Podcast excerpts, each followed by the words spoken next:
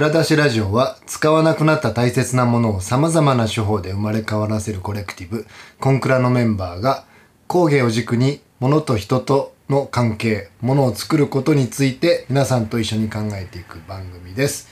コンクラの海です。しほです。岩田です。よろしくお願いします。よろしくお願いします。えーっと前回あのこのお休み中何してましたかの話から、えー巻き釜の話にい話ばっかりになっちゃったか気な。側の話ね、うん。やでそのえーっとねあの海さんがその、ま、巻き釜をもう見に行くっていう段階であるある種もうあのこ答えとしてっていうかそのし宗教的な何かしらのもうなんていうんですかねなんていうんですかねあの思いみたいなものうんによってそれをやってるんだろうなっていう、察しですよね、なんか。もう周りの人のくなんかこう推空気感を、うん。そうなんかちょっとあのこう雰囲気してて巻き側なんか特別みたいななんかウキウキした感じをこうん。う感じ取っていてそれって実際どんなもんなんかなっていうのをやってみたいっていう。あのやっぱりその準備の前にねこうん。う素焼きをするっていうのが入ったので、うん。なんだかんだ言って1ヶ月半から2ヶ月ぐらいかけてみんなで準備、うんあの作品作ってうん。鞘作ったりとか、うん。なんかまあ最初から普通にいつもと違うものを作らなきゃとかで考えちゃったりとかで、うん。みんなウキウキしてる感じがやっぱり教室でもうん伝わってて、先生もうん。なんかこうせっかく巻き釜だから今回はこういう土にしてみればって教えてくれたりとか、え特別感はすごいあるはいはいはい、ね。あとはもうつ土をこね出すっていうか手前の段階で今回巻き釜で焼くからこの土がいいよとか。こういうのとかあどういうフィニッシュがしたい、うん。どういうものを作りたいかってまあざっくり聞かれるんで、うん。ザラザラした感じとちょっとなんかテクスチャー変えたいですとかって言えば、うん。じゃあこれとこれとこれ使うとねあこんな感じにはなるけれど、どうって絶対言った通りにならないんですけど,、ならないけど、うん。僕今なんか翔さんの話聞いて面白いなと思ったのは、うん。なんか前提としてただ僕のある種確認作業として言うんだけど、巻き釜で何かを焼くっていうこと自体が、あの焼き物相対で考えた時にすごい解雇主義的だと思うんですよね。なんかあのえっと要は簡単にその焼き物自体はできるあの時代にまああの解雇主義的なやり方でまあやりますよ。であのすごい面白い点はじゃあちょっとざらついたえっ、とあの岩っぽい粒を混ぜたや、ね、感じにしましょうっていうのも、言ったらダメージジーンズを、あの最初から設計して作るみたいな感じだと思うんですよ、言言ったら、うん。なんか土もものすごく今いやもうまさにそうで、うん。当たりってあるんですよジーンズで、まあ、ヒゲとか。わかります、あの当たりっても英語になってるんですけどジジーンズがこう当たる部分が白くなるんですよね、だんだん。はいはいはい。デニムが。あとはヒゲっていうのはそのシワがこうあのあるところも当たりやすくなるんでそれが猫のヒゲみたいになるはいからヒゲって呼ばれてて、だから例えばひ膝の裏とか、まあ腰のあたりヒゲがよく出ますよと、うんうんそれ設計士で実はなんかデニムを一緒それをの場所をどこにあるかによって足の長さとかが見長く見えたりとか短足に見えたりとかすごいあるんで、なんでデニムの設計者はそれをちゃんとやってるんですけど、ん。私はそれを石を入れることであのまた六角形に作ったっていうことは、うん。当たる部分がつるっとしてるところ、うん。もうあのガラス質でカバーされちゃってつるっていうとこと、うん。ザラッとした面その、えー、と灰がかぶらなかったとこは、うん。ボコボコしてほしいと思って、うんうんうんそのそそうやってうんうん。あ翔さんの実際実際その思惑通りに仕上がりました100%とは言い切れないけどまあまあうんまあ納得って感じ。何なんですかね？なんか自然現象をなんか操ったったみたいなカタルシスなんあですか完全足そっちです。私もうもうもうば化学的に実験みたいな感じの頭で言っててあとただの巻き釜じゃなくて上り釜だから余計興味があった。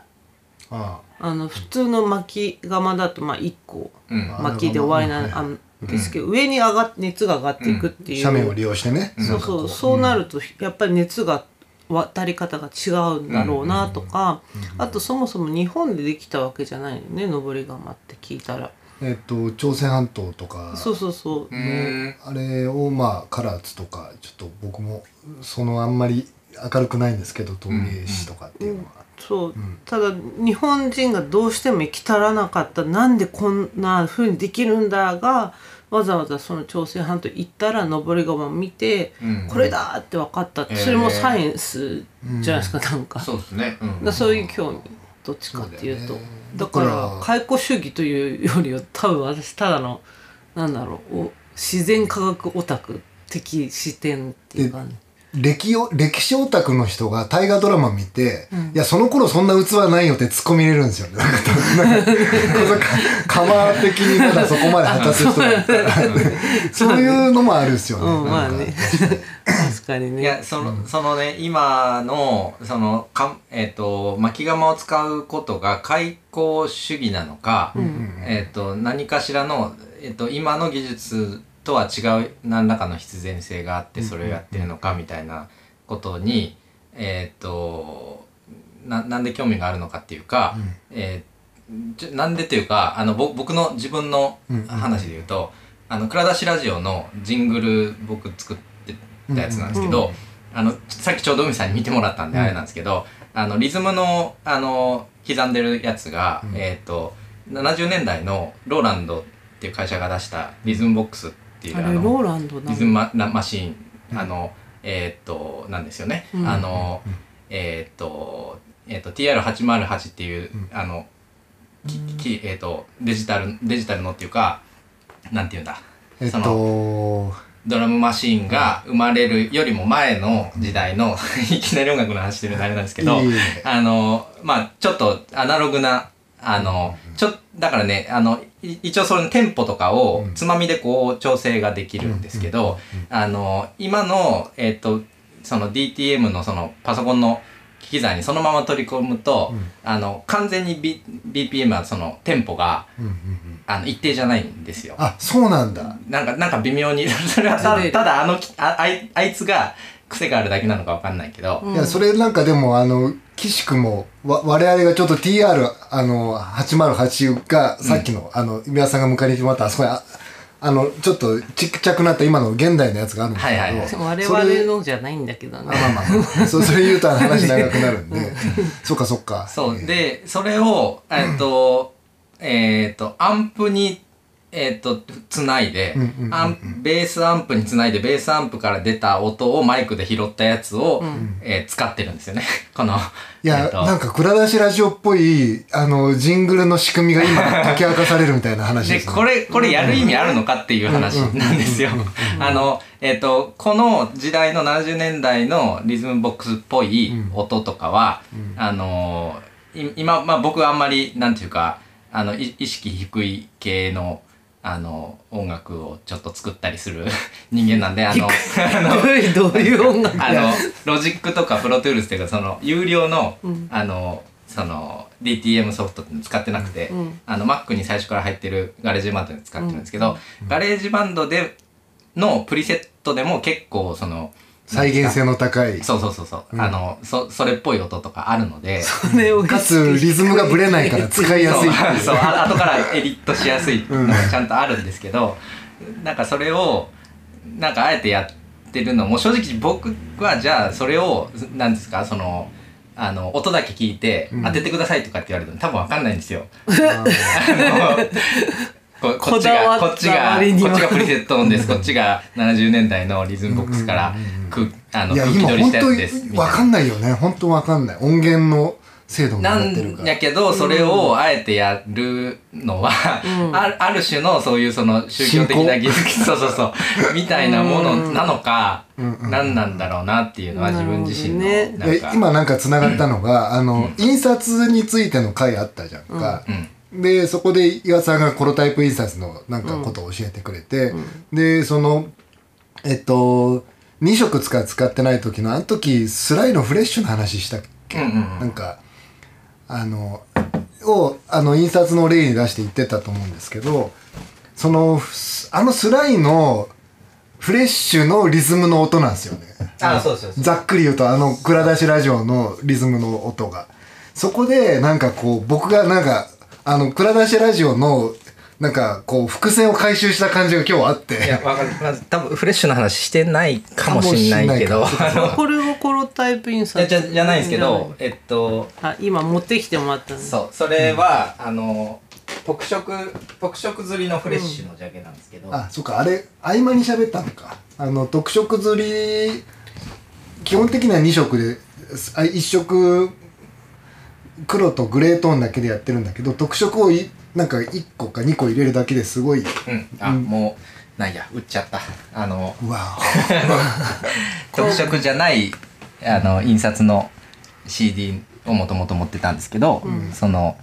紙ジャケで再発された時に買い直したら、うん。あこんなジャケットやったんやっていうそのだからこう印刷の網点まで細かく見る岩田さんはこのフレッシュの元々の印刷とかの特色を、多分味わい深くあの鑑賞するであろうところをもう売ってしまったっていうことが今判明したんですよ。なるほど。なんかそこのこのまあ言ったらリズムボックスがこん蔵出しラジオのあの使ってるリズムなのでちょっと伏線が回収されましたっていう以上でした。まあだから宗教宗教性ですよね。だからあのわざわざ、うんあのもっと手軽な方法で出す、えー、とテクスチャーなり音色なりをなぜわざわざ、あの人はあの手間をかける昔ながらのに回帰するのかという、うん。あのまあ、まだあの言葉僕ら正確に言語化できてないけどなんかなんとなくある衝動みたいな最近ほらテープ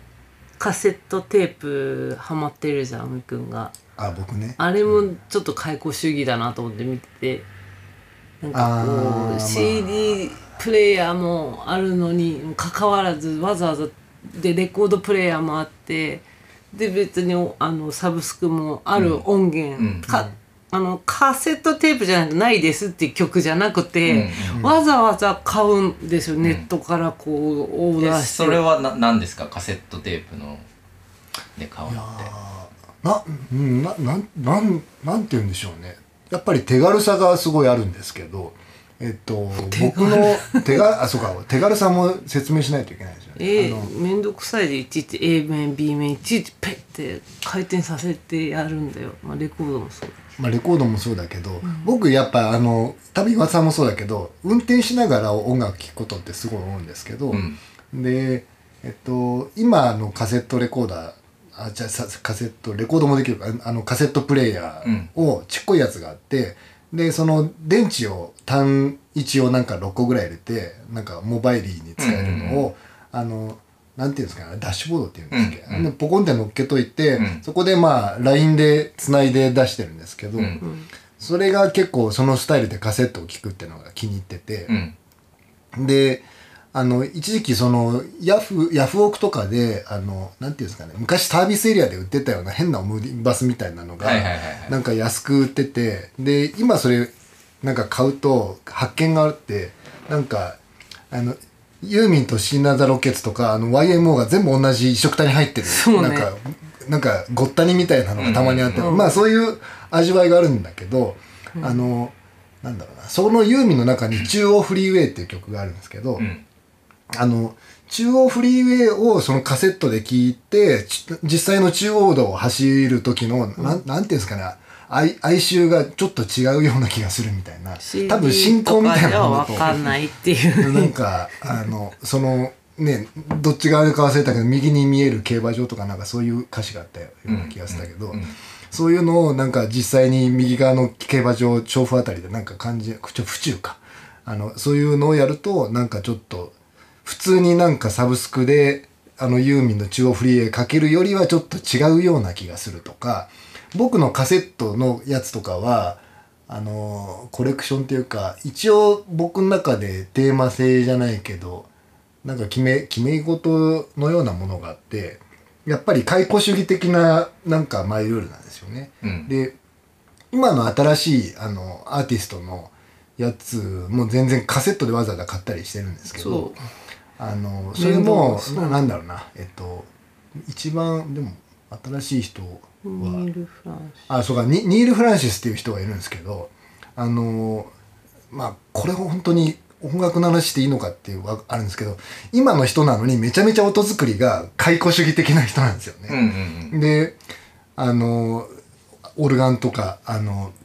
なんかエレクトリックピアノとかギターのなんか音とかもなんか70年代っぽい音とかを使ってて、そういうのをカセットで聞くとなんかやっぱ哀愁があるような気がするみたいな、そういうなんかある種のこう信仰みたいなもん。なんかフェフェチっていうこととも違うのかな？なんかとは違う音質とは違うよね。だって多分デジデジタル デジタルリマスターしてるものをわざわざカセットにして売ってると思うスピーカーがそんな良くないからあんまり音は良くない正あ直でもね、うん。カセットのね、うん。カセットは音質がもう明らかに違うんですよね、うん。そのアナログと CD はとあとストリーミングは正直僕みたいなあの耳にはほほとんど同じに聞こえるというか別にアナログだから音がいいっていうふうにあんまり思わないんですけど、うん。カセットは明らかにまあ言ったら劣化してる、うん。そのなんか中音域のところがボワンってなって、であの細部が聞こえなくなるっていう、あの感じで今今このデッキにもテイラー・スウィフトのテイラースウィフトのめちゃめちゃ車で言うと原稿者テイラー・スウィフトの2020テープ年出のアルバムとかのこれ入ってるんですけどこれカセットで聞くともうあのもう音違うんですよねこれこれはもうカセットの音でしかない。えどういうことだ？だからテテープとして劣化しちゃってるっていうんじじゃなくて。ゃなくて新品で買ったテープででで言ったら CD とかアナログと同じそのシステムでで。です同じスピーカーで聞いても、うん。すカセットだけは全く音が違うまあので、ぼわっとしてますよね、うん、だからその儀式的なものよりは明確に音質にものすごい特徴がある。んですよ、カセットテープあと、M、MD とかも。MD の圧縮のされね方とかもちょっとなんか、ん。だあのシャリシャリっとした MP3 うん。そう。だから今の技術より1個前の MP3 であるとかその前のえっ、とえ MD の圧縮の方式なんなんとかっていうの忘れましたけどとか今聞くとあ MD っぽい音やなみたいなカセットっぽい音やなみたいなのは確かにある。あるようん。ね、なんかだからそれ昔ちょっと儀式みたいなものと儀式ちょっと違うちょっと違う明確そうかそうかに違いがテテクニカルな話だよね。話したいやつがネタが。あ恐る恐る。恐る恐る。あのソソニーのさあのしょ創業者の息子さんとうんたまたまご飯を食べたことがあって、でその人が言ってたのが喋っていいネタですかそれ。全然喋っていいネタです、テープで録音するとちゃんとステレオとして撮っているのにもかかわらず、ん。CD の方が絶対にいいと思っているのはなんでだみたいなことをお酒飲みながらなんかやんや言ってて、うん。で私意味わかんないから聞いたんですよ。うん。結局デジタルだと、うん。あのまあステレオ的にはマイクはこう撮ったとしてもその後デジタル的にもうもう一回してなんかこうなんていうかな 2D か 1D みたいになっちゃってるっていうか、うんうんうんステレオじゃなくなっちゃってて、でもそれをアウトプットする時またデジタイズでデジタルに聞こえるようにしてるから、うん。あれはコンサートをデジタルで撮るなんて何事だって彼は怒ってたんですよね。うんうんうん。だからテープで撮った方がちゃんとチャンネルも分けられるんだっていう話をしてて、だから L, L と R のチャンネルがもともとのテープであの別チャンネルで撮ったものを別チャンネルで流すのがカセットテープやけど、そう。CD の場合は一回その左右のバランスも含めたデジタル情報に変わるそうそうなんですよ、うん。だからかカラヤンとか聞きに行ってねどこに座るかって重要じゃないですかと。でそこの左側に座ってたのか右側に座ってたかで全然違うし真ん中ですあの真ん中がやっぱりカラヤンの場合はなんかすごいいいっていう話らしくてそれをカラヤンが背中でなんかあのかその話あの倉田氏の前回でも言ってたよね、その真ん中のあれがない、そうそうだから真ん中がいいのに、わざわざそんな CD でうん。よくなんかよくさしなくしてるっていうか。でみたいな。いやそれ僕的にはい言っていいのか分かんないなってやっぱ思ったのは、ソニーって一方でめちゃめちゃハイレゾをしてる、まあね。のところでもある。まあね、で売り方としてはそのコンサートホールで前真ん中に中央のそのあの主音系のマイクを置いて、ハイレゾでやるとあのまあ要はコンダクターが実際よりもさらにデジタルにした方が一応良くなって聞こえるみたいな、そういうまあプロモーション僕聞いたことがあったので それはですコンフリクねだからコンフリクトだったってことですよ。実際に。だから多分こうやんや言ってたんだと思う。本人は納得してないからっていう。いやー、まあわかんないけどちょっと話それたんですけどその儀儀式か実際に明確に差があるのかっていうのはなんか面白い話だなとう思ってて、んそうそうそうで、なんかどっちもな気がするんですよ、結局、そううん。ね、違いがないわけではないのでやっぱり、そこがちょっとそのなんだろう科学って結局何なんだろうってやっぱ思うことところでもある。なんか科学的に解明するとああ違いますねっていうから違うものなのか、感覚的に違うからなんかそれを説明するために科学がなんかあのあああだこうだ言って理論づけているけど絶対落としてることなんかいっぱいあるはずなんだよね。あの人間の感覚的になんか違うはまだ、多分科学だけでは絶対、うんうん。うんあの説明できないわけ。うんうんまたなんかね脳脳みそがわ悪さっていうか本当はいいことなんだけど、欠損した情報を保管しちゃうんですよね。視覚情報なり、うん。聴覚情報なりを、だから実際のものは僕らは認識してるかどうか実際わからないっていうのはまあそうね。ああるですよね。前提としては。うん。うん。ここ2年ぐらいちょっとやってることが英語を喋る時にあの顔の筋肉とかをすごく意識して喋ってるんですよ。んそれはもともと？うん、もともとはしてない。うん最近のマイブーム2ですよね年ぐらい。翔さんの。それで出せなかった音が出るようになったって勝手に自分で思い込んでるんですけどでそれが何が分かったかって言って聞こえなかった音がもっと聞こえるようになったんですよ。へえ今まであのまあなんだろう単語でそこその単語とこの単語ほとんど同じに聞こえるぞみたいなのがあったやつが明らかに違うなって分かったしへあとちょっと休み中の話戻しちゃっていいですか、うんうんうん。最近中国語始めたんでえへえそれで全然みんな同じ音に聞こえる現象がまた戻ってきちゃって うわーみたいなよこの4つの音が全部同じに聞こえるみたいななんか。それは多分自分が音を出せるようになるからうん。頭が保管して聞こえるようになるってことが。管するよねあそのお自分が音出せないと聞こえないんですよ。なんか劣化した無線の音とかあるじゃないですか、はいはい。僕例えば柳沢慎吾のなんかあの、うん。ネタとかセロハンで、はいはい。であれって不完全だけど僕ら頭で保管しますよねってうんうんいううん。感じのことだと思うんだけど、多分ね、まあそう、だしあと多分ななんだろう。自分の出してる音っていうのもあるじゃないですか。脳みそって多分自分が言ってることをちゃんと聞いて、うん。だ騙しているというかこう、うんうん。言霊じゃないけど、うん。だから自分が発音できるようになるとその音を認識しやすくなるっていうのがあるんじゃないのかなと思って。うん、それでだからきでもその音を出すには顔の筋肉とかその舌の使い方とか、うん。どこに舌を重ねれるかとかをちゃんとあの調べてみあのやらないとその音は出せないんです。よ、うんが楽器と同じ、はいみたいな。はいはい。はいだから例えば楽器やってても、うん。岩田さんは差がわからないけどって言ってたけどその、アナログだって俺な今日その話聞くまで完全にソフト申請でやってると思ってたもん、うん、な なんだけどさ、ねだけどさもしもさ自分がその楽器を作ってたり、もしも自分がなんかなんて言ったらいいのかな常にそれだけやってたら多分聞こえるようなさ違うなって分かるようになるんじゃないかなってさっき言ってて思ったんですよ。うん、あのあれですよねなんかあの炊飯器作ってるうん。科の人がご飯の炊き方の差をめっちゃわかるみたいなああ感じ。まあ近い。そうそう。あとバスクリーン作ってる人がこうお風呂入ってこれは違うとか。いやそれって岩田さんのボーホルの年代によって網手の形が違う。もうだいぶそれですけど。だいぶそれまあそっか。近いというかだいぶそれだと思います。それそれです、確かにそうだな。うん、やっぱつ自分がその論理論なん理論っていうかそのどうしてこういうものが出来上がっていくかっていうのを分かってると解剖学的に分かってるとうん。違いが分かるっていうことなのかなっていう。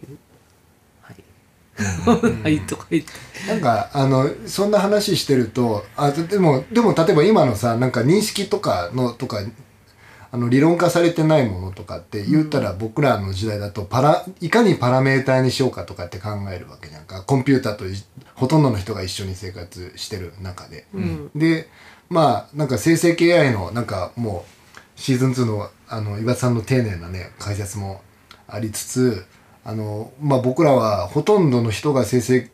系の AI となんかこう向き合うか共存して多分なんか暮らしていこうってなった時にとはいえ生成系 AI のそのママシンラーニングするネタみたいなものって、でデータ化されせいぜいデータ化されたものがネタになるわけであってデータ化するってことはパラメータ化してるってことだと思うんだけど、ん。ざっくり言うと。パ僕らはままだパラメータでき化できないことがむちゃくちゃあるんじゃないかっていうのもうすうすどっかでき同時に気づいてるわわけじゃない？パラメータ化っていうのはその、要はががっつりなんか適当に言うと数数値化みたいなことだと思うんですけど、とかあとはその量量だよね、うん、そうそうそうありとあらゆるあのラーニングをさせる、マシンラーニングさせ大量の知識を載せたところからのパラメータの差ああそうそうそうそう。うんだよね、うん、ただパラメータだけだってあんまり今と変わんないけど、そういうことですそういうことです。うん、なんでその考えると最近それやってんな最近。だから、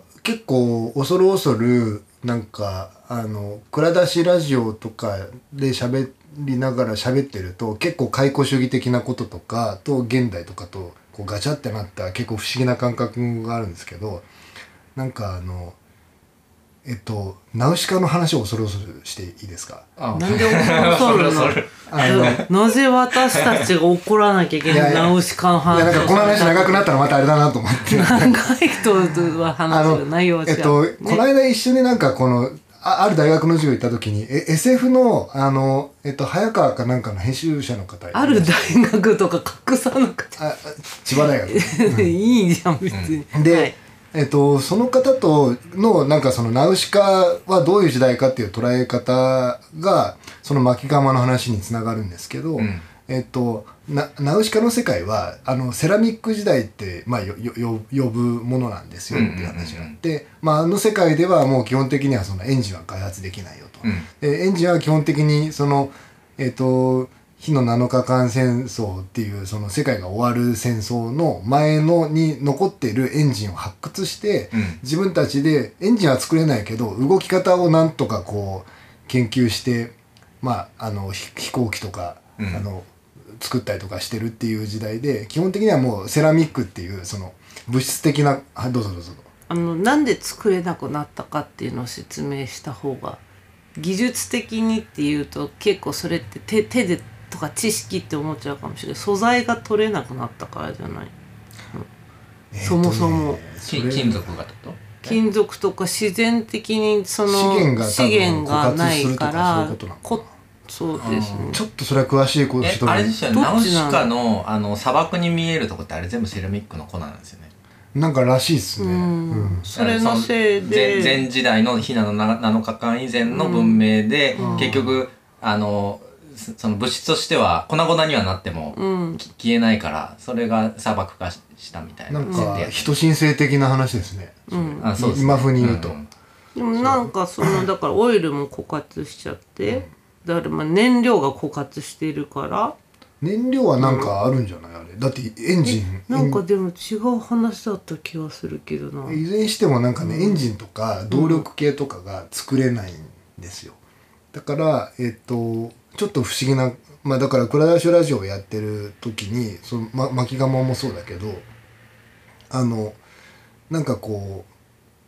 ういや全然知ってんだけど失われた技術とかをなんかこうもう一回ほじくり直してるような気 気持ちというかうん。あの例えば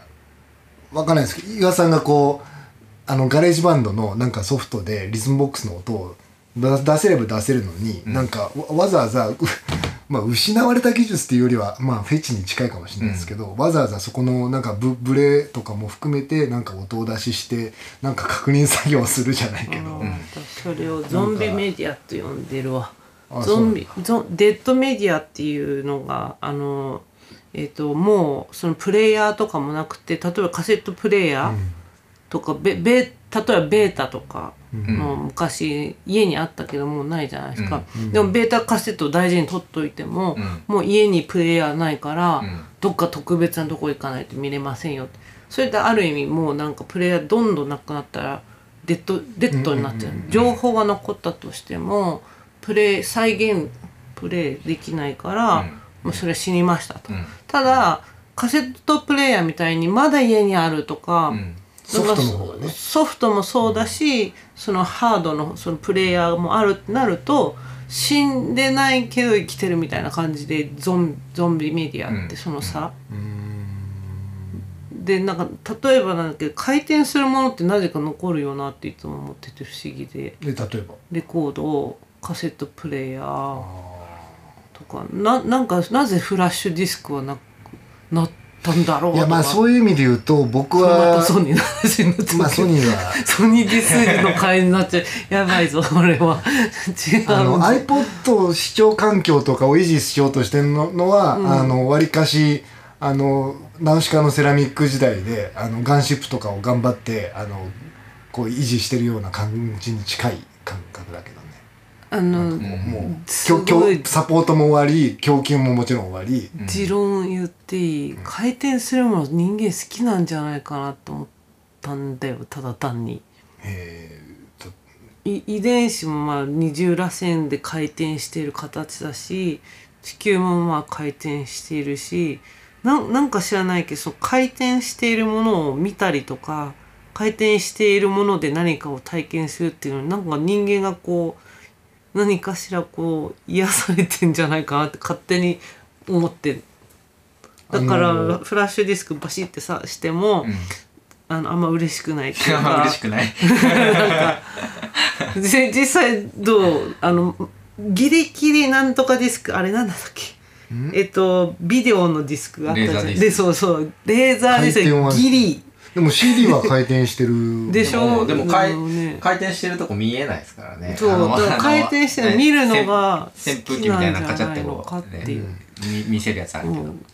なんかあのカセットテープとかはあの翔さんさっき言ってたなんかあの全然オートリバースのやつとか売ってたしでも今は逆にあんまオートリバースのデッキとか少ないんだけどいちいち変えるんだけど、今言われて気づいたのはあ一周したなっていうあの感覚はあるわと。時間の経過ね。あもうそうだけどあのテープが。あとなんか、あと何分っていうのがこれで見れる。この、まあ、窓、あのテープの真ん中の窓とかであと何分って分かるよね。今だっていちいちさなんか YouTube にしてもこのビデオあと何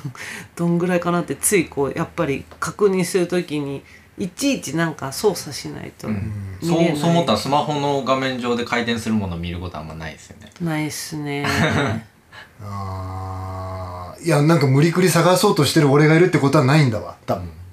うん。いや分からんけどなんかあるぞ。なんだろうこれ多分どっかで Z 世代とか回転興味なくなる世代みたいななんかあるんじゃない？回転ものに興味なくなっちゃったあでもか時代観覧車とかメリーゴーランドとか、うん。まあ、そのね子供の時に。えっとねささらにちょっと蔵出しラジオのなんか過去の話で言うと、ん。あの回転に抗う話があの確か須藤さんあたりのあれだって、あの効率化作業の効率化はあのモーターの回転だったんですよね。そうだそうだ、まあね。でそれでそれでできない角のそうそうそうそう。形っていうのがあるっていう。とかとか、であのあれは逆にか回転をなんかこう、うん、か回転との戦いじゃないけど、うん。に人間らしさと回転との戦いみたいな話だけど、と飛びがあるのはでも完全に回転がなければできない。あーそっか。ね。飛びが、そうだね。ろろくろありきだもんね、うん。基本的には。そっかそっか。えでなナウシカの話は途 あ中じゃないですか。いやいやなんかあのあえっ、とただ蔵出しラジオのあれにななぞらえてるだけなんですけど、うんとそのさっきの巻き釜の話だけど、えっとナウシカ多分そうなってはいないけど、えっとエンジンのことを掘り出してなんかこうもう一回再稼働とかさせることとかそういうことがあのもしかしたら宗教的な儀式だったりなんか儀なんかこうあある種の哀愁とかなんかそういうものを帯びることって結構ああるのかなと思思いつつどっちかっていうとでもあれだななんかちょっと多分いきなり多分あの共有共感軸が幅が狭くなるんですけど、あのプレイステーションにあったホライゾンゼロドーンとかっていうあのロールプレイングゲームがあってまああのき基本的にナウシカみたいなあの感じなんだけどあのえっとただそのロールプレイングゲームがえっと未だにそのフィジカルな槍とかあの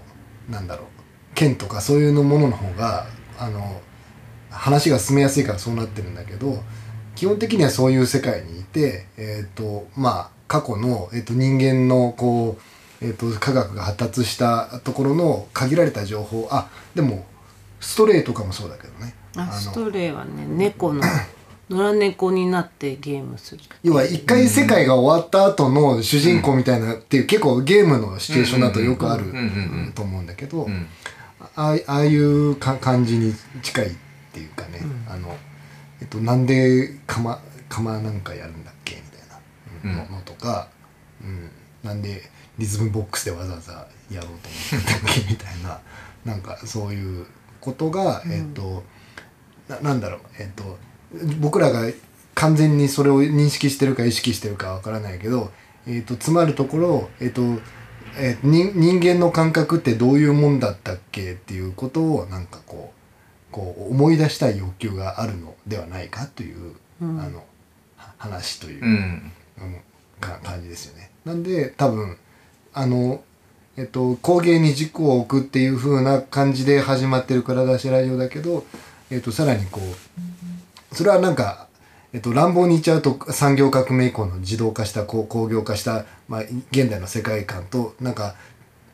時に対比的にちょっとこう位置づけながら、まあ、世の中をこう見見渡していくっていうところの中に僕らの会話の中にカルチャーだったりなんかデジタルテクノロジーなんかトレンドとか、まあ、いろんなあの漫画の話も結構あったりとかしてんだけど、ぼわっとこう現代をこう見つめてるあの世界観があってであとはなんかその僕らがあの、えーと、科学の発達によってなんか手が出しやすくなった、えーと、加工方法とか、うん、あの CAD であるとか、えーとうんまあ、3D プリンターとかもそうだけどあのっていうものはじゃああの引き続き僕らがなんか基本的には人間ってな何か何かを生み出すあの生き物だっていう僕のなんなんていうの勝手な前提があるんですけど、うんうん、あのうんとそそういう中で僕らのあの人間のクリエーションはどういうふうになんかこうなっていくのかっていうのがちょっと蔵出しラジオっぽいテーマかなと思っているっていう。俺の話ってやっぱ分かりにくいよね。なんで自分で言ってると？いやいやいやいやあのっていうかあのめちゃめちゃなんかここまでここまでとこれからの蔵出しラジオの、うん、あの総括をしてもらった感じはあるんですけどめちゃめちゃ、うん、今でも話聞いてて思い出したこの前見に行った展覧会でさ金沢の人たちなんだけどセッカっていうグルグループ会社？でも彼らもコレクティブのようなことを言ってた気がちょっと今度確認しよう。どう読んで。あで何が言いたいかっていうと彼らはアディティブって言ってその削ったりとかいうのもやるけどどっちかっていうと 3D プリントで足していくっていうものの作り方からスタートしてて、うん、であのどうしても手手びねりだったりとかそのろくろだと物理的にその回転ちょっとつくの無理よねみたいなのを 3DCAD とか 3D ソフトウェアで作ってそれをプリントするっていう製の方法。でさ最初そういうふうに知り合って10年前にスタートしたのかな、知り合った頃はそうだったんですけどその最近は割と面白いことやっててなんかバームクーヘンみたいにあの棒にえー、アクリルをこうちょっとずつ積層させて毎日ちょびっとずつ垂らすって垂らしてでそれに灰を混ぜてそうすると木の年齢みたいになっていくんですよ。でまあそれだけでも2か月すごいお疲れ様なんだけど。太陽光の紫外線に当てて、そう太陽光の紫外線に当てて。でなんだけどそれをまたさらに真ん中をくり抜いてそれもた多分すごい大変よね。まあでも CNC とかでビューっていっちゃうのかな、まあ削りはそんな磨いてたから、すごい大変さまたお疲れ様なんだけど、で木の年輪っぽくできてるアクリルのとあと木の灰でできたその線みたいへな。なんかアディティブの人たちのなんかこう違う路線に行き始めたなと思って。えそれそれはそのもう、えっと、アアートピースとしてああなんだろうな。なんだろうな、えっとねアートピーそれちスょっといい質問かもしれない扱いです。えっと、茶器として作ってた、確か。そうですね。だから、茶器ってアートピースと機能とね、うんなんか、両両軸の視点がある気がするんだけど。うんうん。うんあと結構彼らどっちかって工芸コンテキストだもんね。その身の,、身のままにあるものを使使うものを作るという意味では工芸的で、であとギターとかもね作ってるもんね。確かにその回転のさっきの話で思い出したんだけど、うん。えっと僕そういえば陶陶芸やるやりながら、あのなんか決定的になんかやってるルール僕思い出したんだけど、電動ろくろを使わないってのを思い出した、うん。うん。あの知ってる。なんで？それはなんか儀式儀式的なもんじゃないです。かあそうそう。それはなんかその儀式的なものをなんか排除する意図が僕にあったか分かんないけどある種のななんだろう。回転によってすげえあの効率が上がるものを一回こうちょっと距離を置くって感じだと思うんだけどなんか。あとは手の感覚がもうちょっとこうゆっくり起こせるから手で回すろくろを使ってるんですよ、うんうん。だから完全に全く手びねりでうん完全にこうやってるわけじゃないんだけど、そうそうそうそう。あとそのやっぱ 3D キャドの影響が多分あると思うんだけど 3D のキャドとかだと今その断面図をパスデータで書けば簡単にか回転物とかってこう、はいはい。造形ができると思うんだけど、それじゃできない形を作ってやろうってなんか多分あると思うんですよね。僕僕の中に。うん、でそういうでしかももう一個いい現代的に言うと 3D スキャンっていう方法があるんでその 3D スキャンもしにくいぐらいちょっと中が入れ組んで センサーが入りにくい感じにしたろうとか。で表面だけだったら絶対こうまあ 3D えー、と 3D スキャンでできるんだけどその器のな中とかの削った感じの薄さとかそういうところまでまあまああのちょっとまだ現段階のなんかいわゆるデジタルファブリケーションでは追いつかなそうな形をいたちごっこにのようにチャレンジしようというなんか謎のあれはあるあるわ。さでも一応ほら360度スキャナーとかもある。内側もセンサー入ります入るっていうかカメラでデプス撮ってんのかな？なんか。あでもそっか。デプスは分かんない。かでもスレーダーで撮ればいいんデプス。ればいいのか。うん。うん。薄さまで。そこまでやる必要そこまでしてスキャンするんで国宝級のものを スキャンしないとだ誰がや東大とかでやや誰どなんとか教授がやってそうな研究だなと思って聞いてたよね その利休が作らせたあのら楽初代のなんそうああの全く。黒い茶碗とをやるか。天目なん陽明茶碗だっけ？あれ？天目よ傭兵天目の。言えない。傭兵天目茶碗とかを再現したしますとかみまあ、そうたいな、いうのだったらわかるけど、うん、でもそのえっと手びねりは多分 簡単に言うと,、えっとデジタルファブリケーションの反動だと思うんだよね、あのそこになんかそこでなんかやったったろみたいなのって、そうか。うん、確か同じアクリル使う時も私もなぜか手作りにこだわって型型取りでやってるもんねなんか。なんでか知らけど。なんなんだかんだみみみなんか皆さん何かしらこうそう。あなんか喧嘩なったことあるんですよ。だからその3私パイパイ細胞って彫刻作るんですけど、台台をね、はい。あの3自分で、うん。そこまでせっかくパイパイ細胞を手で作ったなら台もうん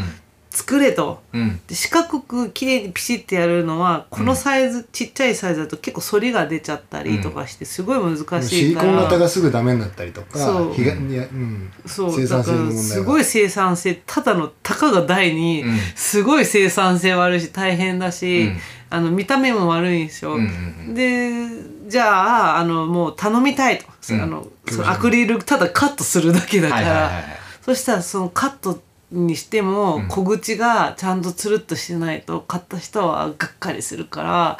磨けとかなんかものすっごいうるさくて。でまあ結局そのガチャガチャに入れるものだから僕らもコスト意識がすごいあって、そう。あのいいガガチャにある総なんか送料が原価500円以上いかんようにとか台にいくらかけられるんだとかシビアな話を、うんうんまあ、そう。しないと寄付できるあ、まあ、そういう作品だったので、寄付できる額が減っちゃうので。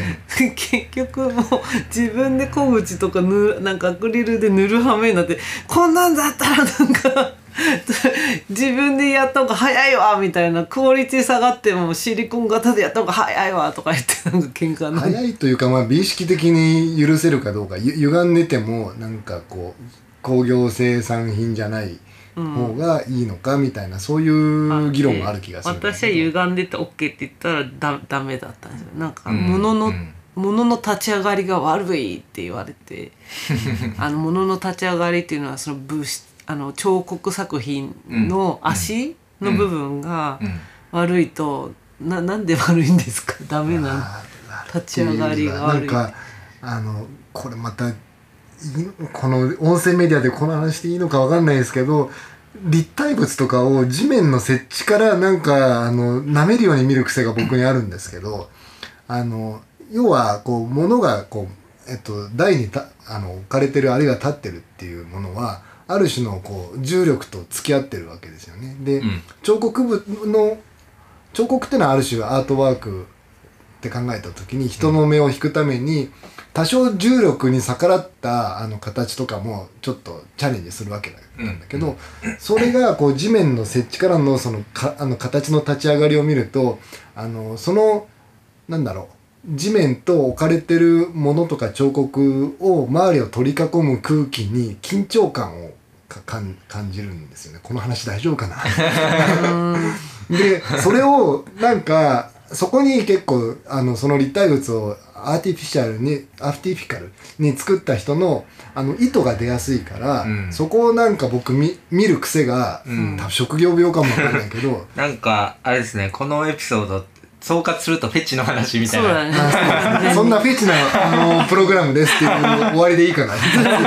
雑最後の雑、うん。まああのちょっとフェチの話は、き今日今日はここまでにして、はい。えっ、とまたまたちょっと来週も3人ではい。お送りしようと思います。はい。えっ、と感想はハッシュタグ CONCRA でつぶやいたりしてください。はい、フォームもあるので、えっ、となんかこっそり聞きたいのはフォームを使ってください。こっそり聞きたいって何を質いやだから問でしょ？いやまあそうだけどあの X でリプライつけるとあのみんなに見えちゃうじゃん質問が。それが嫌な人はあのフォームを使ってください。そうですね。あとはあのリクエストも応募してます。あそうだね。だからシーズン3も決まってないところも多いんでこういうの取り上げてほしいは意見が欲しいです。とか俺出たい。俺出たいも そういう人いたら嬉しいよ、ね、嬉しいよね。俺に喋らせろもあの歓迎です。はい。ええーコレクティブの自体もあのあります。ありますので、はい。えー概要欄からチェックしてください。はい。では、えー毎週火曜、えーお送りしておりますので来週も、えーぜひお聞きください。はいというわけで。ありがとうございました。ありがとうございました